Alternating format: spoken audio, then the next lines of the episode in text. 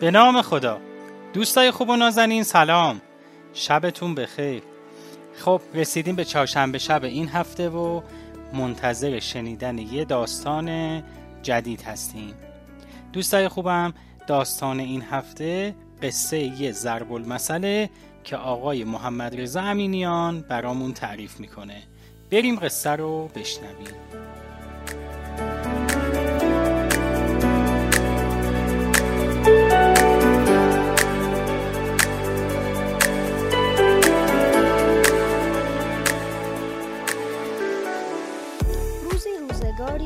در شهری دو رفیق و دوست زندگی می کردند که همیشه در فکر و یاد همدیگر بودند برای همین هر وقت که می‌شد به خانه هم می رفتند و غذایی می خوردند و گل می گفتند و گل می شنیدند. روزی رفیق اول رفیق دوم را در کوچه دید و به او گفت دوست دارم یک روز به خانه من بیایی و آش بخوریم. رفیق دوم گفت من به خانه تو آمدم و غذا هم زیاد خوردم. نمی‌خواهم به این زودی ها تو را به زحمت بیاندازم. رفیق اول گفت زحمتی نیست خوشحال می‌شوم. باید بیایی و ببینی که من چه آشی برایت میپزم. رفیق دوم گفت همین روزها میآیم. او این حرف را زد و این قول را داد. ولی هر بار که خواست برای خوردن آش به خانه دوستش برود کاری پیش آمد و نشد.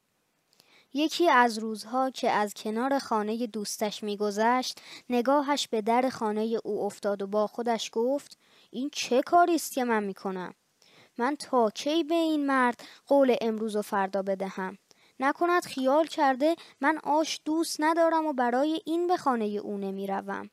نکند فکر کند که من دوست دارم غذای بهتری برای من آماده کند. این شد که رفیق دوم با خودش قرار گذاشت همان روز به خانه دوستش برود و آش بخورد و خیال خودش را آسوده کند. پس به او خبر داد که امروز ظهر برای خوردن آش به خانه تو میآیم چند روزی بود که یکی از دندانهای رفیق دوم درد می کرد.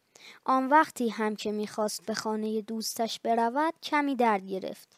ولی با خودش قرار گذاشت که بعد از مهمانی آش پیش طبیب برود. ظهر شد. رفیق دوم خوشحال و خندان به خانه دوستش رفت و در زد.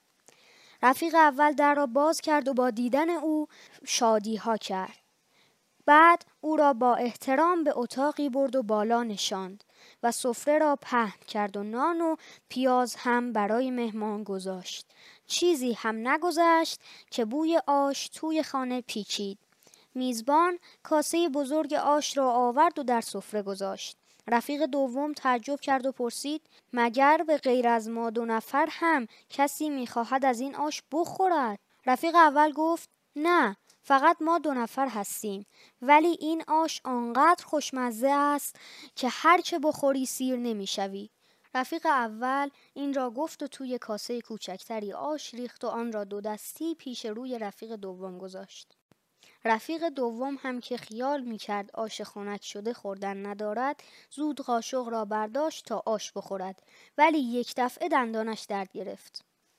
از آن دردهای سخت که جان آدم را بالا می آورد این بود که از جا پرید و توی حیات خانه دوید میزبان که خیال می کرد او برای خوردن آش عجله کرده و دهانش را سوزانده گفت این چه کاری بود که کردی؟ چرا این بلا را سر خودت آوردی؟ من گفتم آش بخور ولی نه آنکه خودت را بسوزانی مهمان که یک قاشق آش هم نخورده بود گفت کدام آش؟ من که آش نخوردم. میزبان گفت چطور آش نخوردی؟ او که با دست یک طرف صورتش را گرفته بود گفت همین است که می‌گویند آش نخورده و دهان سوخته.